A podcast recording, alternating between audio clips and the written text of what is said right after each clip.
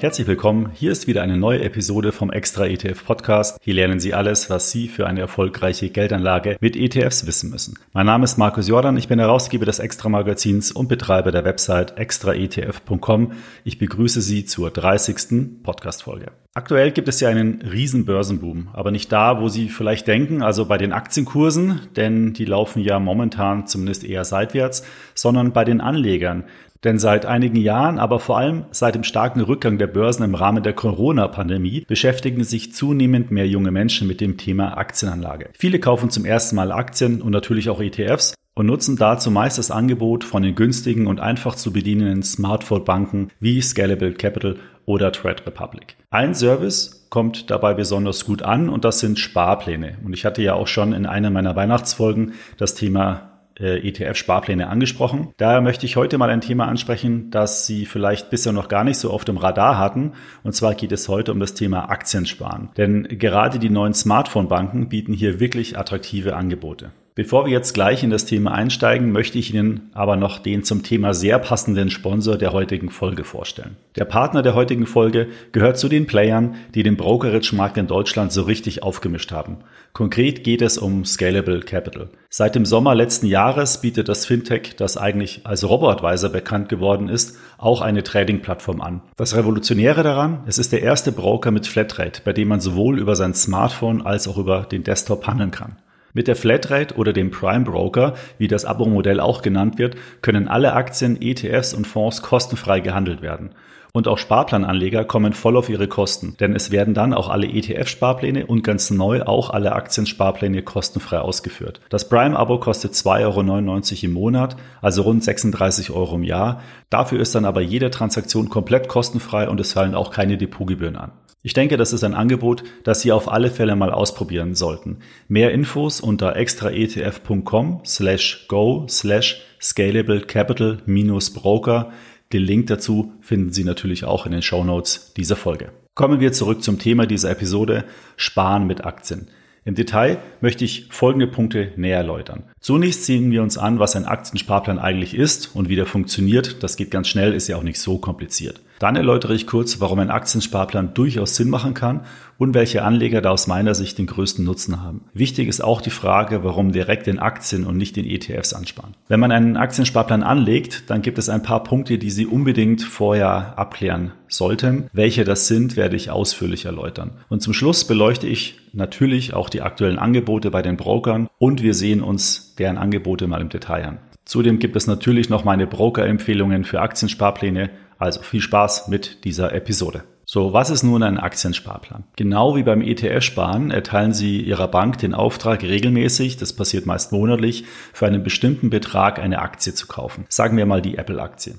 Die Bank führt dann zum definierten Termin den Kauf aus und schreibt die Aktien direkt Ihrem Depot gut. Da ein Sparplan meist ab 25 oder 50 Euro ausgeführt wird, erhalten Sie dann aber nur Bruchstücke einer ganzen Aktie in Ihr Depot gebucht. Über die Zeit sammeln Sie dann Schritt für Schritt Anteile dieser Aktien an.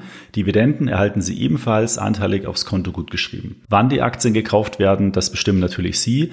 Der Broker bietet hier verschiedene Ausführungsintervalle an, aus denen Sie dann den für Sie am besten passenden auswählen können. Und der Sparplan kann wie üblich jederzeit geändert oder gelöscht werden, also alles ganz einfach und flexibel und vor allen Dingen ohne Bindefristen. Aus meiner Sicht ein perfektes Angebot eben vor allen Dingen für Börseneinsteiger. Hier auch schon mein erster Tipp. Im Bereich Wissen auf extraetf.com haben wir einige Artikel zum Thema Aktiensparplan geschrieben. Die Links dazu poste ich Ihnen in den Show Notes. Dort können Sie sich bei Interesse nochmal ein bisschen mehr in das Thema einlesen. Kommen wir nun zur Frage, warum ein Aktiensparplan überhaupt Sinn macht und für wen sich das Angebot aus meiner Sicht besonders eignet. Mit einem Aktiensparplan können junge Menschen für kleine Beträge Stück für Stück in ihren Lieblingsaktien ein Portfolio aufbauen. Bei Trade Republic zum Beispiel kann man ab 10 Euro im Monat in Aktien ansparen. Mit einer Sparsumme von 200 Euro kann man demnach schon in über 20 Aktien ansparen. Das macht aus meiner Sicht durchaus Sinn, wenn man am Anfang seiner Investmentkarriere steht. Einfach geht's natürlich mit ETFs, aber das ist halt dann nicht so emotional und vielleicht auch nicht so spannend. Wenn man sich eben für Wirtschaft und die Entwicklung von einzelnen Unternehmen interessiert, dann ist halt das Thema Aktiensparen viel praktischer und viel interessanter als ein ja, sehr einfacher ETF-Sparplan. Worauf sollte man jetzt achten, wenn man einen ETF-Sparplan anlegt. Hier sollte man auf ein paar Punkte achten, die ich Ihnen eben jetzt kurz vorstellen möchte. Hier nochmal zunächst das Thema Bruchstücke. Sie sollten unbedingt darauf achten, dass die Bank auch Bruchstücke abrechnet. Denn sonst wird auf eine ganze Aktienanzahl aufgerundet oder abgerundet oder eben gar nicht ausgeführt. Und das bietet eben nicht jeder Broker an. Denn bei den Brokern S-Broker, Targobank oder Smart Broker werden zwar Aktiensparpläne angeboten, aber eben keine Bruchstücke abgerechnet. Da macht das Ganze natürlich irgendwie keinen Sinn. Stellen Sie sich vor, Sie möchten monatlich die Amazon-Aktie ansparen.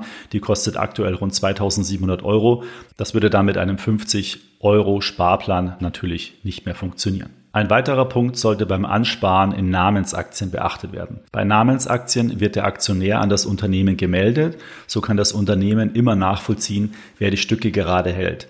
Für den Anleger bzw. Sparer ist das dann eigentlich egal, allerdings berechnen manche Broker dafür Gebühren und die können dann bei kleinen Sparbeträgen durchaus ins Gewicht fallen. Man sollte also Broker wählen, die diese Gebühren nicht erheben. Die Comdirect Bank verlangt da zum Beispiel 95 Cent pro Eintragung, der Smart Broker 1 Euro und die Consorsbank sogar 1,95 Euro. Bei einer Sparrate von 50 Euro, also rund 4 Prozent, was sehr teuer ist. Hinzu kommen dann noch die regulären Ausführungskosten. In der Summe macht das erfolgreiches Sparen quasi unmöglich. Bekannte deutsche Namensaktien sind zum Beispiel die Aktien der Deutschen Post, der Deutschen Telekom, Daimler, Siemens, der Allianz oder auch der Münchner Rück. Am besten informieren Sie sich vorab mal bei Ihrem Broker und fragen Sie auch, ob das nur für deutsche Namensaktien gilt oder auch zum Beispiel für amerikanische. Ob eine Aktie eine Namensaktie ist, finden Sie zum Beispiel auf der Webseite der Comdirect auf den Profilseiten der Aktie unter der Rubrik Stammdaten und hier im Bereich Wertpapiertyp. Weitere Punkte, auf die Sie achten sollten, ist natürlich die Höhe der Sparrate. Hier beginnt die ING Bank bereits ab 1 Euro, Trade Republic ab 10 Euro, Scalable Capital, Comdirect Consorsbank ab 25 Euro. Und dann gibt es noch ein paar Broker mit 50 Euro und das Schlusslicht Smart Broker mit 125 Euro. Interessant ist auch, wann die Aktien dann letztendlich gekauft werden. Also der jeweilige Ausführungsintervall, der meist natürlich monatlich, aber auch oft zusätzlich noch alle zwei Monate oder jedes Quartal angeboten wird. Und natürlich, wo die Orders ausgeführt werden, also an welcher Börse.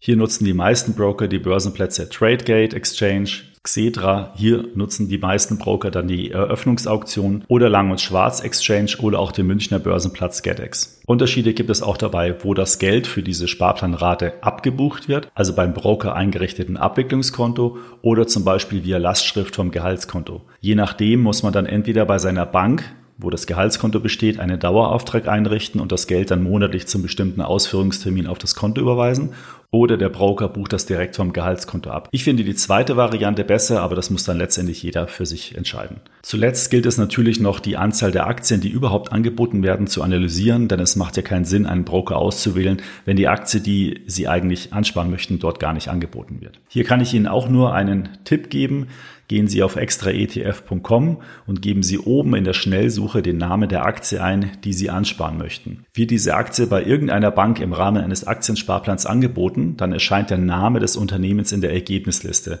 Wenn Sie dann auf die Profilseite dieser Aktie gehen, erhalten Sie wiederum eine Liste, bei welcher Bank zu welchen Gebühren der Sparplan abgeschlossen werden kann. Vielleicht auch interessant, ist diese Aktie auch unter den Top 10 in ETFs enthalten, sehen Sie darunter auch eine Liste mit den ETFs und der jeweiligen Gewichtung der Aktie in diesen ETFs. Was ich ganz praktisch finde, denn vielleicht entscheiden Sie sich ja anstatt der Einzelaktie dann doch lieber für einen ETFs oder kommen so auf einen ETF, den Sie vielleicht so sonst noch gar nicht so direkt auf dem Radar hatten. Sehen wir uns nur noch im Überblick die Broker für Aktiensparpläne an und ich sage Ihnen dann, welchen Broker ich Ihnen für einen Aktiensparplan empfehle.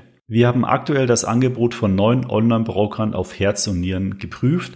Davon haben zwei die Note Empfehlung erhalten, einer wurde mit sehr gut bewertet, fünf mit der Note gut und einer mit der Note befriedigend. Bewertet haben wir die Anbieter in den folgenden Rubriken Angebot, Nutzerkomfort und natürlich den Kosten.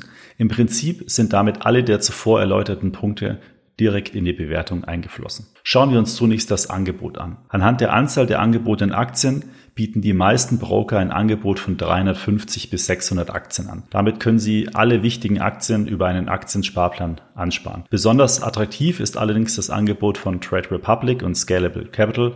Hier können jeweils rund 1000 Aktien angespart werden. Zudem werden hier natürlich auch Bruchstücke abgerechnet. Nun der Bereich Nutzerkomfort.